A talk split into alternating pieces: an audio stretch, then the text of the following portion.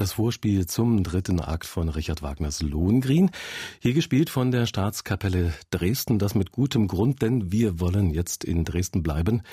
Die Sächsische Staatsoper in Dresden, sie nehmen wir nämlich in den Blick in dieser Stunde. Und gemeinsam wollen wir das tun mit dem neuen Intendanten der Semperoper, Peter Theiler. Herr Theiler, in dieser Stunde zu Gast bei MDR Klassik. Herzlich willkommen. Ja, herzlichen Dank, dass ich hier sein darf.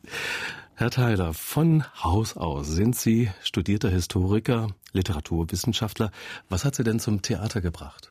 Auch das Theater selber. Ich war von Anfang an immer fasziniert davon. Also als ich in Basel noch Gymnasiast war, bin ich jeden zweiten Abend im Stadttheater gesessen, oben im obersten Rang, weil es kostete nur einen Franken Eintritt, und habe mir alles reingezogen, was ich sehen konnte. Und das war für mich sehr wichtig. Und wie nützlich ist denn dieser Studienhintergrund fürs Musiktheater konkret?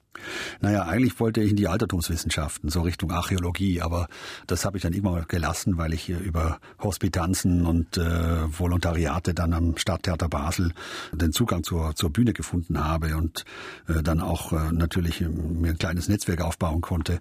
Das war schon für mich sehr wichtig, und es ist ja so etwas wie Archäologie, was man betreibt, wenn man dann beim Musiktheater hängen bleibt und sich dort dann entsprechend durcharbeitet oder hocharbeitet, denn man sucht ja immer nach Stoffen, auch in der Literatur, und die sind ja gerade im Musikbereich meistens in der Vergangenheit angesiedelt. Also es ist sowas wie musikalische Archäologie, was ich da betreibe. Also Sie haben das Ganze von der Pike auf gewissermaßen betrieben, Herr Theiler. Sie sind ein gebürtiger Schweizer. Die ersten Stationen in Sachen Oper waren Genf und Frankfurt am Main, und dort haben Sie Ruth Berghaus kennengelernt, mit ihr gearbeitet. Ruth Berghaus, eine ja durchaus sehr ambitionierte, auch kontroverse Theatermacherin. Was haben Sie sich denn von ihr mitgenommen? Was hat sie da geprägt? Also das war für mich schon ein großer Wechsel, als ich in Genf war, noch als Regieassistent. Da war das halt sehr französisch, sehr romanisch ausgerichtet. Das Musiktheater war da sehr ästhetisch gemacht und opulent, kulinarisch. Also all das, was im Grunde genommen Ruth Berghaus und das damalige Umfeld der Frankfurter Oper unter Zehlein und Gielen nicht repräsentierte. Und da wollte ich eigentlich hin. Also ich wollte schon nach Frankfurt deswegen, weil dort, wie soll ich sagen, für die 80er Jahre oder in den 80er Jahren dort das zeitgemäße Musiktheater gemacht wurde. Und Ruth Berghaus kannte ich vorher überhaupt nicht, allenfalls vom Hörensagen. Und die ersten Arbeiten, die ich mit ihr machen durfte, haben mich schon sehr mitgerissen. Also das erste war eigentlich, das war der Einstieg für mich, dieser phänomenale Parsifal, den sie da inszeniert hat. Und da war ich einer der Regieassistenten. Und das hat mich sowas von fasziniert, wie sie einfach diesen Zugang hatte, einen sehr, auf der einen Seite sehr sachlichen, auf der anderen Seite einen sehr politischen auch. Das kannte ich so aus dem französischsprachigen Umfeld überhaupt nicht. So einen politischen Ansatz zu haben in der Interpretation, das in einer Zeit, das müssen Sie sich auch vorstellen, wo es diesen Ost-West-Gegensatz noch gab. Das war ja noch lange vor der Wiedervereinigung und vor dem Mauerfall. Also damals wurde gerade in Frankfurt oder in Deutschland auch diskutiert über die NATO-Nachrüstung, die Aufstellung von Pershing-Raketen, und es gab im Grunde genommen diese großen Kontrahenten, Warschau-Pakt und NATO, und das hat die in irgendeiner Weise auch mitverarbeitet, ohne dass es einfach nur so, wie soll ich sagen, überdeutlich wurde da drin in ihrer Interpretation. Es war ein Theater der Zeichenhaftigkeit und auch der Gegensätze, auch der Verlorenheit, der Angst, und das fand ich schon sehr spannend. Und wie sie natürlich entsprechend dann auch quittiert wurde, das fand ich teilweise unmöglich, dass man sie auch dann für ihren Ansatz als rote Regie-Terroristin apostrophiert hat. Das fand ich einfach schrecklich. Das konnte ich nicht nachvollziehen und habe mich sehr identifiziert mit dem, was die Ruth Berghaus damals da auch zu sagen hatte und auch auszudeuten hatte. Sie kam ja auch aus einer ganz anderen Welt für mich. Ja? Sie war ja damals die Grande Dame der Opernregie in der DDR, und das war für mich was völlig Neues. Und ich konnte überhaupt nicht verstehen, warum sie in ihrem eigenen Land so gar nicht gewollt war oder auch nicht gewünscht war. Und das war ein Glück eigentlich für mich, dass sie halt regelmäßig dann in Westdeutschland arbeiten konnte. Lange Zeit Ruth Berghaus eine prägende Gestalt im Berliner Ensemble. Sehr unwürdig, Sie sprechen es an, der Umgang dann mit ihr, wo Widersprüche sind. Bewegung ist Leben, ist Hoffnung. Das steht auf einer Berliner Gedenktafel. Immerhin gibt's die jetzt für Ruth Berghaus. Sie sind ein politisch denkender Theatermacher, auch Musiktheatermacher. Musik ist wichtig, um auch zu gesellschaftlich relevanten Themen Position zu beziehen. Absolut, das ist einfach so. Es gibt ja gar keine Äußerung, weder eine literarische noch eine musikalische und auch nicht in der bildenden Kunst, die nicht in irgendeiner Weise einen Bezug hat zu unserer gesellschaftlichen Gegenwart. Und wir leben ja im Jetzt und Heute und äußern uns ja auch zu Problemen. Selbst wenn Sie tief nach innen schauen, sind wir doch der Spiegel unserer Zeit, und auch unsere Gefühle und wie wir uns orientieren, sind in unserer Zeit verhaftet. Wir orientieren uns immer an diesen Rahmenbedingungen, die wir haben, und ein unpolitisches Theater und auch eine unpolitische Musikäußerung kann es diesbezüglich gar nicht geben. Herr Theiler, in den letzten 10 Jahren waren Sie Intendant des Staatstheaters Nürnberg. In Nürnberg haben Sie viel auf die Beine gestellt. 8 Opernproduktionen, wenn ich richtig zusammengerechnet habe, pro Saison. Das prägt natürlich den Spielplan. Sie haben französische Oper nach Nürnberg, nach Deutschland geholt, neue Spielstätten etabliert. Sie haben viele Experimente gewagt und Sie haben eine sehr spannende Ausstellung gemacht. Hitler macht Oper, sehr beachtet. Und nun, jetzt sind Sie in Dresden. Gestern der erste Arbeitstag, eine Stadt Dresden, wo mit Wagner und Richard Strauss ja 2 Musiker tiefe Spuren hinterlassen haben. Ambivalente Künstler, Wagner, Hitlers Lieblingskomponist Strauss als Präsident der Reichsmusikkammer und ja auch musikalischer Erbe von Wagner. Wie herausfordernd ist das für Sie, gerade in Dresden? Ach, das ist die spannende Herausforderung und die nehme ich gerne an. Und eine ähnliche hatte ich ja auch schon in Nürnberg, wie Sie haben sie angesprochen, die Stadt der Reichsparteitage dort auch und der Missbrauch letzten Endes auch der ideologische von Richard Wagners Œuvre. Auf der anderen Seite muss man aber das auch immer im Kontext sehen. Also ich mag beide Komponisten, ich mag Strauss, ich mag Wagner, und man muss aber auch wirklich diese Ambivalenz der Figuren auch sehr kritisch sehen. Auch natürlich in Bezug auf ihre eigene Zeit, aber auch in ihrer Auswirkung, also die Exegese beispielsweise, die bis heute anhält. Und ich denke, das ist die große Herausforderung auch in Dresden. Und ich habe den Spielplan für die nächsten Jahre auch so darauf ausgerichtet. Also schon in dieser ersten Spielzeit zeigt sich das. Ich meine, die Strauss-Bühne par excellence beginnen wir zu eröffnen jetzt in wenigen Wochen mit Arnold Schönbergs Moses und Aaron. Das war ein Strauß Zeitgenosse und ist im Gegensatz natürlich, wir wissen das ja, er ist ein Exilant gewesen, er musste Deutschland verlassen in der Nazizeit, sonst wäre er verfolgt geworden, sein Werk wurde verboten. Deswegen ist mir wichtig, dass wir diesen Kontext auch haben, auch im Gegensatz, ihn auch zeigen, also dass wir Schönberg gegen Strauß stellen und auch andere Komponisten. Also gleich die zweite Premiere wird natürlich eine Richard-Strauss-Oper sein. Also insofern ist es mir wichtig, dass wir das so akzentuieren und auch herausarbeiten. Und bei Wagner ist es genauso. Also wenn wir Wagner spielen an einer Wagner-Bühne, dann finde ich, darf Giacomo Meyerbeer nicht fehlen. Und deswegen beenden wir oder schließen wir die Spielzeit mit Meyerbeers Hugenotten. Und wir kennen ja auch das Verhältnis von Wagner zu Meyerbeer. Wagner hat sich von Meyerbeer in seiner Pariser Zeit damals fördern lassen, weil er einfach materiell so am Bettelstab ging, dass er sich kaum ernähren konnte, seine Frau nicht und sein Hund. Meyerbeer hat den dreien geholfen und Wagner hat es ihm aber zeitlebens schlecht gedankt. Und da gab es diese Schmähschrift. Wir wollen natürlich auf Meyerbeer, Wagner und diese ganzen Antipoden noch zu sprechen kommen. Mhm. Der Kontext ist Ihnen wichtig. Es ist Ihnen wichtig, dass immer auch ein Antipode zu Gehör kommt. Bevor wir weiterreden, da wollen wir Musik von Richard Strauss hören, und zwar am Spieltisch aus den 4 symphonischen Zwischenspielen.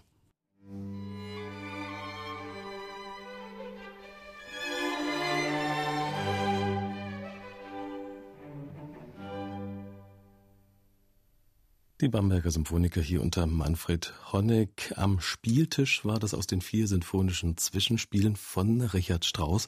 Richard Strauss neben Richard Wagner, einer der, wenn man so sagen darf, Hausgötter in Dresden. MDR Klassik, wir sind im Gespräch mit dem neuen Intendanten der Semperoper in Dresden, Peter Theiler. Herr Theiler, als Sie der Ruf nach Dresden erreichte, was waren da Ihre ersten Gedanken?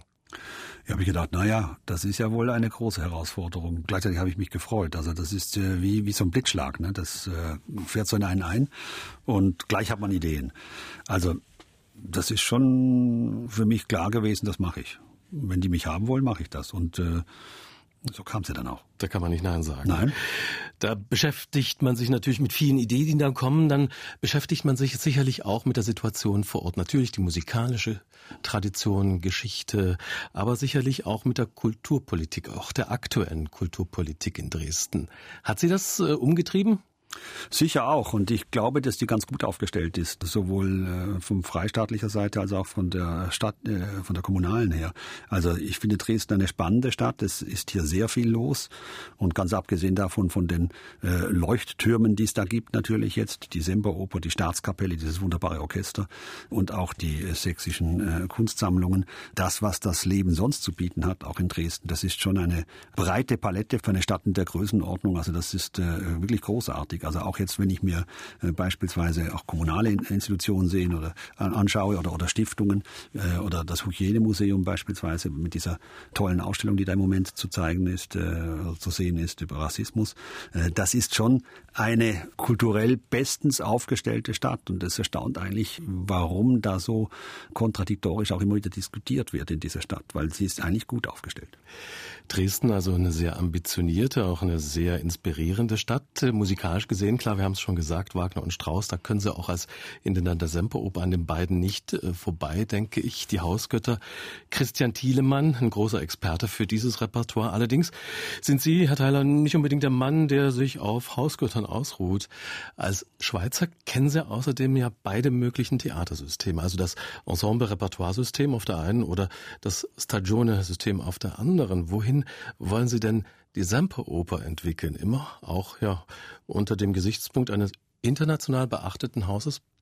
Also auf jeden Fall, natürlich ist es ein Haus, das weit über die Grenzen hinaus leuchtet. Semperoper ist ein Begriff und die Bayerische Staatsoper beispielsweise ist nicht sehr weit weg, was ihren Anspruch angeht. Vielleicht in derselben Achse auch zur Staatsoper Berlin oder auch zu anderen großen Häusern im nicht deutschsprachigen Raum. Also da ist die Semperoper auch zu verorten und auf dieser Augenhöhe wollen wir sie auch halten. Jetzt muss man natürlich sagen, dass auch große Häuser im deutschsprachigen Raum anders aufgestellt sind als Stagione-Betriebe. Die Spielplangestaltung auch im Rhythmus ist mittlerweile schon so, dass man in Blöcken spielt. Das ist ganz klar, weil sonst kriegen Sie die internationalen Künstler auch nicht so ohne weiteres nach Dresden oder an ein Opernhaus gebunden. Das machen die in München oder in Berlin auch nicht anders, denn wenn Sie in Serie spielen, haben Sie natürlich bessere Vertragsgrundlagen. Das ist ganz klar. Auf der anderen Seite unterscheidet es diese Häuser von Paris oder von London durch ihre Ensemblestruktur, die eben auch gegeben ist. Und ich glaube, das ist so ein doppelter Auftrag, den man dann einfach hat. Also, dass man auf der einen Seite diese im deutschsprachigen Raum doch gängige und immer noch wichtige Ensemblestruktur hat, diese Repertoirestruktur, die haben sie in Frankreich, noch in Italien, noch in England und auf der anderen Seite halt dann doch renommierte Leute ans Haus bekommen. Also das ist so dieses Austarieren auch von Spielplaninhalten, von dispositionellen Grundlagen und auch dramaturgischen Akzenten, die sie gleichzeitig setzen wollen. Denn sie müssen das ja auch in einer bestimmten Mischung bringen, die dann auch noch kaufmännisch aufgeht und funktioniert. Da spricht der Bewahrer, aber auch ein Stück weit der Erneuerer. Peter Theiler, der Intendant der Sächsischen Staatsoper. Bevor wir weiterreden, gehen wir erstmal auf die Opernbühne. Vesselina Kasarova als Page Urbain in den Hugenotten von Giacomo Meyerbeer. Die haben wir ja schon angesprochen.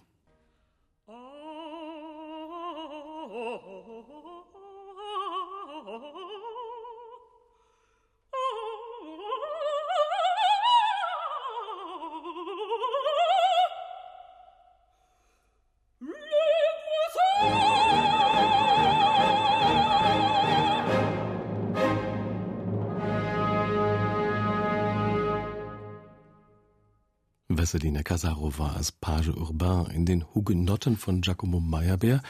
Zu Gast bei MDR Klassik ist der neue Intendant der Sächsischen Staatsoper Peter Theiler. Herr Theiler, mit den Hugenotten haben Sie schon in Nürnberg geglänzt. Die Hugenotten, die wird es auch in Dresden geben, inszeniert. Das lässt uns auch aufhorchen von Peter Konwitschny.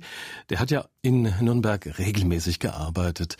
Herr Theiler, Sie haben schon in Nürnberg intensiv mit Dresden zusammengearbeitet, haben auch programmatisch schon viel Einfluss gehabt. Wie viel Peter Theiler steckt denn jetzt in der angehenden Saison in Dresden? Naja, das ist schon mein Spielplan, den ich hier gemacht habe, das ist doch klar. Aber man wird ja auch zum Wiederholungstäter, das darf man nicht verschweigen. Man hat ja gewisse Vorlieben, also jeder steht ja für eine bestimmte Richtung und für bestimmte Dinge, aber das heißt ja nicht, dass ich auch was Neues ausprobiere. Dass ich die Hugenotten schon mal gemacht habe, hat damit was zu tun, dass ich diesen Komponisten einfach sehr schätze. Also an meinem vorletzten Theater, am Musiktheater im Revier in Gelsenkirchen, habe ich auch schon Meyerbeer gespielt, aber nicht die Hugenotten, da war es die Afrikaner. Und ich schätze den Meyerbeer einfach mit seinen wenigen Opern, die die wirklich zu den großen Opern zählen, die Grand Opera. Und das sind auch Stücke, die man natürlich in einem ganz bestimmten Kontext sehen muss. Also in ihrer Zeit war das große bürgerliche Operntheater und es waren die großen Historienfresken, die damals herausgearbeitet wurden. Aber Meyerbeer wollte sicher mehr als einfach nur das Pariser Operpublikum mit Opulenz beglücken, sondern er wollte im Grunde genommen auch in eine historische Dimension vorstoßen. Und das ist ihm ja mit den Hugenotten bestens geglückt. Da geht es ja um den Konflikt und um Religionskriege. Und es geht um das in einem spannenden Umfeld Ende der 1830er Jahre, wo die eine Revolution, die 1830er gerade zu Ende war und die nächste im Grunde genommen sich schon abzeichnete, die 48er. Und dazwischen kam ja auch die ganze frühindustrielle Zeit dann nicht zur Ruhe. Und auch die Gegensätze, die das beginnende industrielle Zeitalter und das bürgerliche Selbstbewusstsein, aber auch die religiösen Tendenzen, dass der dogmatische Katholizismus, der im Grunde genommen versucht hat, alles zu bewahren und die Aufbruchstimmung, die dann trotzdem auch da war. Also das ist alles irgendwo auch verarbeitet und in einem Spannungsfeld. Also er hat mit dieser Religionskriegsoper doch sehr viel vorweggenommen auch. Und ich denke, wenn man das mal projiziert, auch in unsere Zeit, und einen spannenden Regisseur dafür hat oder spannende Regisseure überhaupt für so ein Werk, dann wird auch klar werden, dass man an den Hugenotten auch einiges über das Weltverständnis nicht nur des 19., sondern auch des 21. Jahrhunderts sagen oder erkennen kann. Meyerbeer, auch ein Komponist mit einer politischen Dimension, natürlich auch immer. In Dresden kommt man Wagner nicht vorbei, auch im Kontext zu Richard Wagner. Wir haben vorhin schon darüber ganz kurz gesprochen. Dresden, die Semperoper, die hat ja immer wieder mit dem Ruf einer Spielstätte für Touristen zu kämpfen. Die Hälfte der Besucher kommt von auswärts. Nun, mit dem neuen Intendanten kommt frischer Wind ins Haus, Herr Theiler. Sie haben mal gesagt, man kann Experimente machen, auch provozieren, aber man muss das Publikum mitnehmen. Wie nimmt man das Publikum mit beim Provozieren? Also ich bin fest der Überzeugung, dass wir immer mit dem Publikum arbeiten müssen und nicht gegen das Publikum. Also die Provokation per se ist dummes Zeug, da halte ich überhaupt nichts von. Also es ist provozieren, das ergibt sich dann halt einfach aus der einen oder anderen, Überzeugung oder Betrachtungsweise heraus, dass man sich nicht identifizieren kann mit dem, was man sieht oder weil man es nicht versteht. Aber dann ist es unsere Aufgabe, es zusätzlich noch zu vermitteln oder vielleicht auch zu erklären oder zu begleiten. Und da meine ich, muss man ansetzen. Ich möchte das Publikum gerne mitnehmen.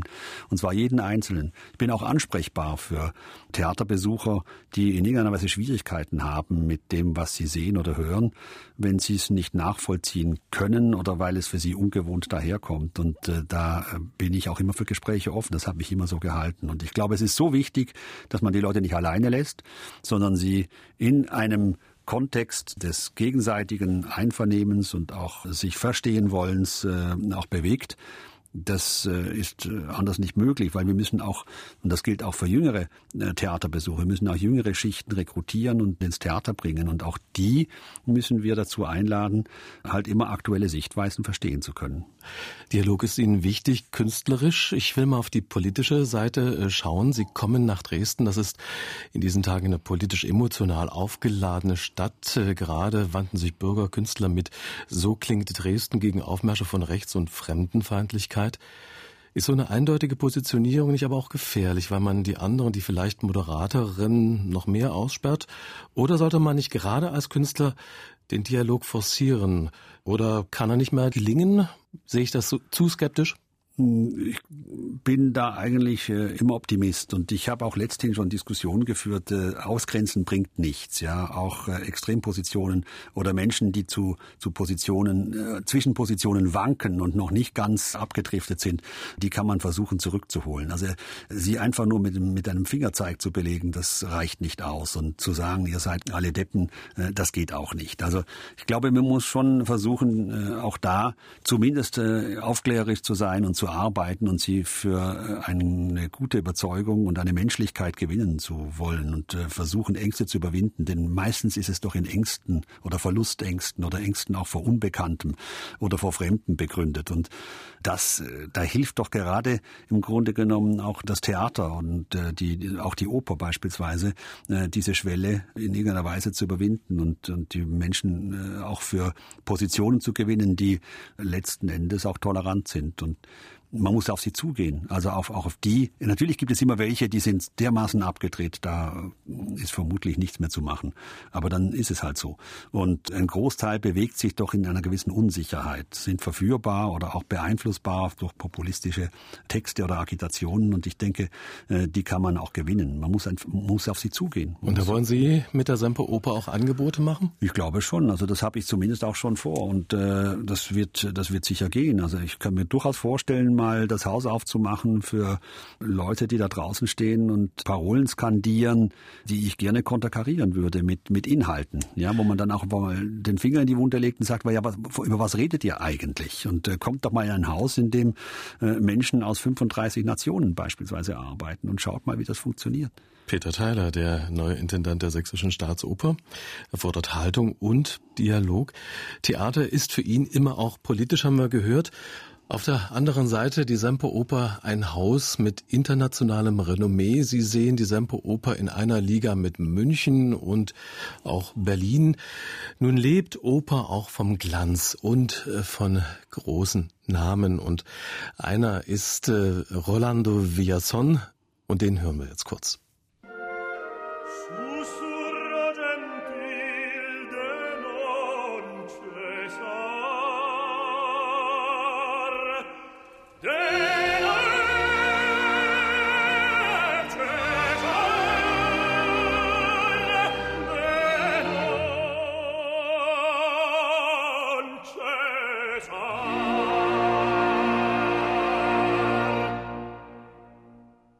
Rolando Villazón hier als De Grieux in Puccinis Manon Lescaut.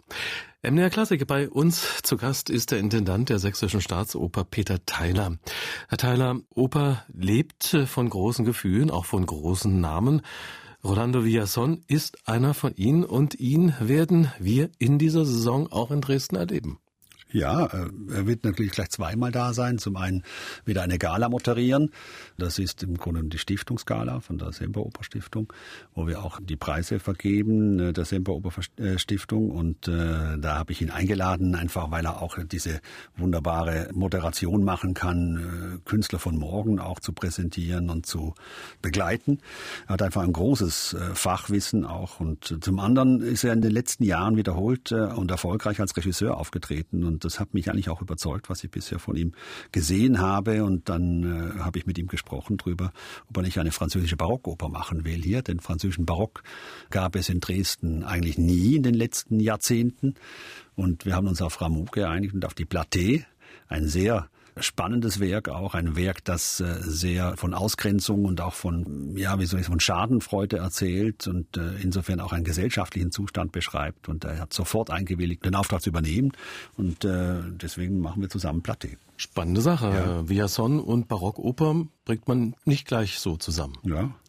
Ein anderer großer Name, Plácido Domingo in Dresden. Ja, auch der ist ja schon als Dirigent der Kapelle aufgetreten und ich habe ihn jetzt auch als Sänger verpflichtet. Da wird eine Serie von Nabucco, der Neuproduktion in der Inszenierung von David Bösch, wird er den Nabucco singen im nächsten Frühjahr und da freue ich mich auch drauf. Also das ist immer noch eine ganz große Künstlerfigur, die mit bald 80 Jahren stimmlich immer noch top unterwegs ist. Er singt natürlich nicht mehr das Tenorfach, sonst würde er nicht den Nabucco singen.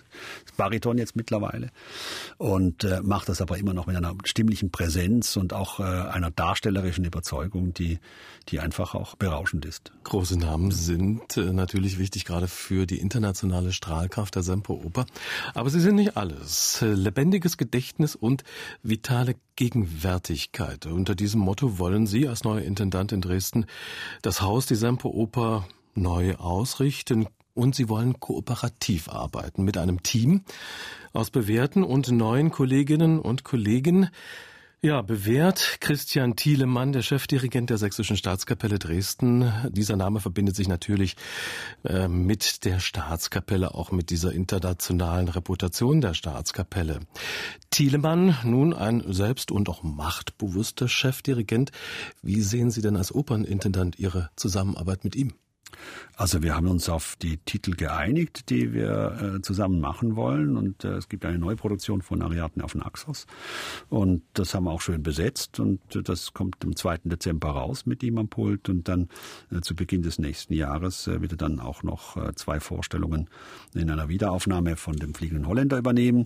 Also das ist im Grunde genommen weit voraus geplant und das haben wir so besprochen und das machen wir das auch. Es gibt auch gewisse Erneuerungen in Dresden. Die Semperoper, sie beruft Omer Meir Welber zum ersten Gastdirigenten. Zugegebenermaßen nicht ein ganz neuer Name. Seit 2010 ist er schon in Dresden auch unterwegs, immer wieder auch mit Neuproduktionen. Omer Meir Welber, es ist aber auch ein sehr spannender Name, ein sehr spannender Dirigent. Ja, auf jeden Fall, weil natürlich die Kapelle mag ihn sehr und hat ja hier auch mit Mozart, einem ganzen Mozart-Zyklus überzeugt, hat auch Strauss gemacht hier, deswegen habe ich ihm auch den Rosenkavalier anvertraut und er ist im Grunde genommen eine gute Stütze jetzt für unsere Arbeit, für meine Arbeit hier auch und für die in der Oper. Es gab es ja in der Vergangenheit nicht, einen ständigen ersten Dirigenten zu haben in der Oper, der im Grunde genommen sich auch verstärkt um eine, wie soll ich sagen, betriebsinterne auch Zusammenarbeit bemüht. Und ich glaube, dass ich mit Omer da jemanden gefunden habe, der zum einen das Haus kennt, Dresden kennt und Lust hat, hier zu arbeiten und auch offen ist für Neues, das weiß ich. Also wenn wir zusammenarbeiten, dann auch bei Neuproduktionen, dann ist er jemand, der sich auch auf Regisseure und Regiekonzepte einlassen kann. Also ich glaube, da stehen die Vorzeichen auf ganz gut. Neu im künstlerischen Leitungsteam in Dresden ist Johann Casimir Eule. Den kennen Sie freilich von Nürnberg, der wechselt als Chefdramaturg und stellvertretender Intendant von Nürnberg nach Dresden. Stellen Sie doch mal diesen Mann vor. Also mit Johann Casimir Eule verbindet mich eigentlich schon eine mittlerweile fast 17- oder 18-jährige Zusammenarbeit. Ich meine, Dresden wird jetzt mein 4. Haus sein, das ich als Intendant leiten darf. Ich bin jetzt seit 22 Jahren Intendant und ich habe angefangen in einem kleinen schweizerischen Landestheater, dem Städtebund und Theater Biel Solothurn, und da war Johann Casimir schon mein Schauspieldramaturg damals. Er ist ein Wechseldramaturg, der in beiden Sparten zu Hause ist, und habe mich dann auch nach Gelsenkirchen begleitet und von dort nach Nürnberg, wo er auch der stellvertretende Staatsintendant war in künstlerischen Fragen. Und es war eigentlich außer Zweifel, dass er hier als enger Mitarbeiter auch nach Dresden kommt. Ich bin eigentlich jemand, der, wie soll ich sagen, über Jahre gerne mit treuen Menschen zusammenarbeitet, wenn ich mich gut verstehe, menschlich, inhaltlich und auch ästhetisch. Und dazu zählt er auch und deswegen begleitet er mich hierher. Peter Theiler, der neue Intendant der Sächsischen Staatsoper, ein Chef mit einem kooperativen Führungsstil, würden Sie so sehen? Absolut. Also ich habe immer gerne im kooperativ gearbeitet, auch im Team gearbeitet, und ich bringe ja auch noch einen Dramaturgen mit, einen weiteren hier mit Kai Wessler, der einfach auch sehr exzellent ist und kompetent. Und mir geht es aber nie darum, das war nie mein Stil, dass wenn ich irgendwo angefangen habe, dass ich dann Tabula Rasa mache und sage, ich habe nur meine Leute, die was taugen. Ich schaue mir immer alles genau an, das habe ich in Nürnberg so gemacht, das habe ich in Dresden jetzt auch so gemacht und habe einen Großteil der Mitarbeiterinnen und Mitarbeiter hier auch übernommen, wo ich einfach der Meinung bin, wenn ein Know-how da ist und eine Lust am Arbeiten und ein Interesse auch an dem, was Neue vorhaben, dann lässt sich das doch sehr gut verbinden. Wichtig ist einfach auch ein gemeinsames Ziel, dass wir auf ein Ziel hinarbeiten. Das ist auch meine Aufgabe, das zu vermitteln. Und auf der anderen Seite, dass wir auch loyal miteinander umgehen. Ich glaube, das ist ein Erfolgsrezept. Können Sie das Ziel in 2, 3 Sätzen umreißen? Wir wollen lebendiges, spannendes und vitales Theater machen, das einen Bezug hat zur Gegenwart. Und auf der anderen Seite wollen wir den Glanz der Semperoper, Sie haben es vorhin ja auch gesagt, in diesem Spagat des touristischen Anspruchs, der ja nach wie vor auch da ist, und im Kontext auch zum Theater der Dresdner letzten Endes aufstellen und begreifen. Also das ist ja nicht nur ein Opernhaus, das im internationalen Kontext leuchtet, dass Leute von außen kommen, 50% der Besucher, sondern es ist auch das Theater der Dresdner, es ist das Theater der Region, das ist für die Bayerische Staatsoper oder für die Wiener Staatsoper nicht anders. Das sind auch viele Touristen, aber sie müssen auch das Theater für die Menschen hier machen. MDR Klassik. Wir waren im Gespräch mit Peter Theiler, dem neuen Intendanten der Sächsischen Staatsoper in Dresden. Herr Theiler, für Ihr Wirken viel Esprit und Durchsetzungskraft und natürlich auch das nötige Quäntchen Fortune. Danke, dass Sie Gast waren bei MDR Klassik. Ich bedanke mich ebenfalls.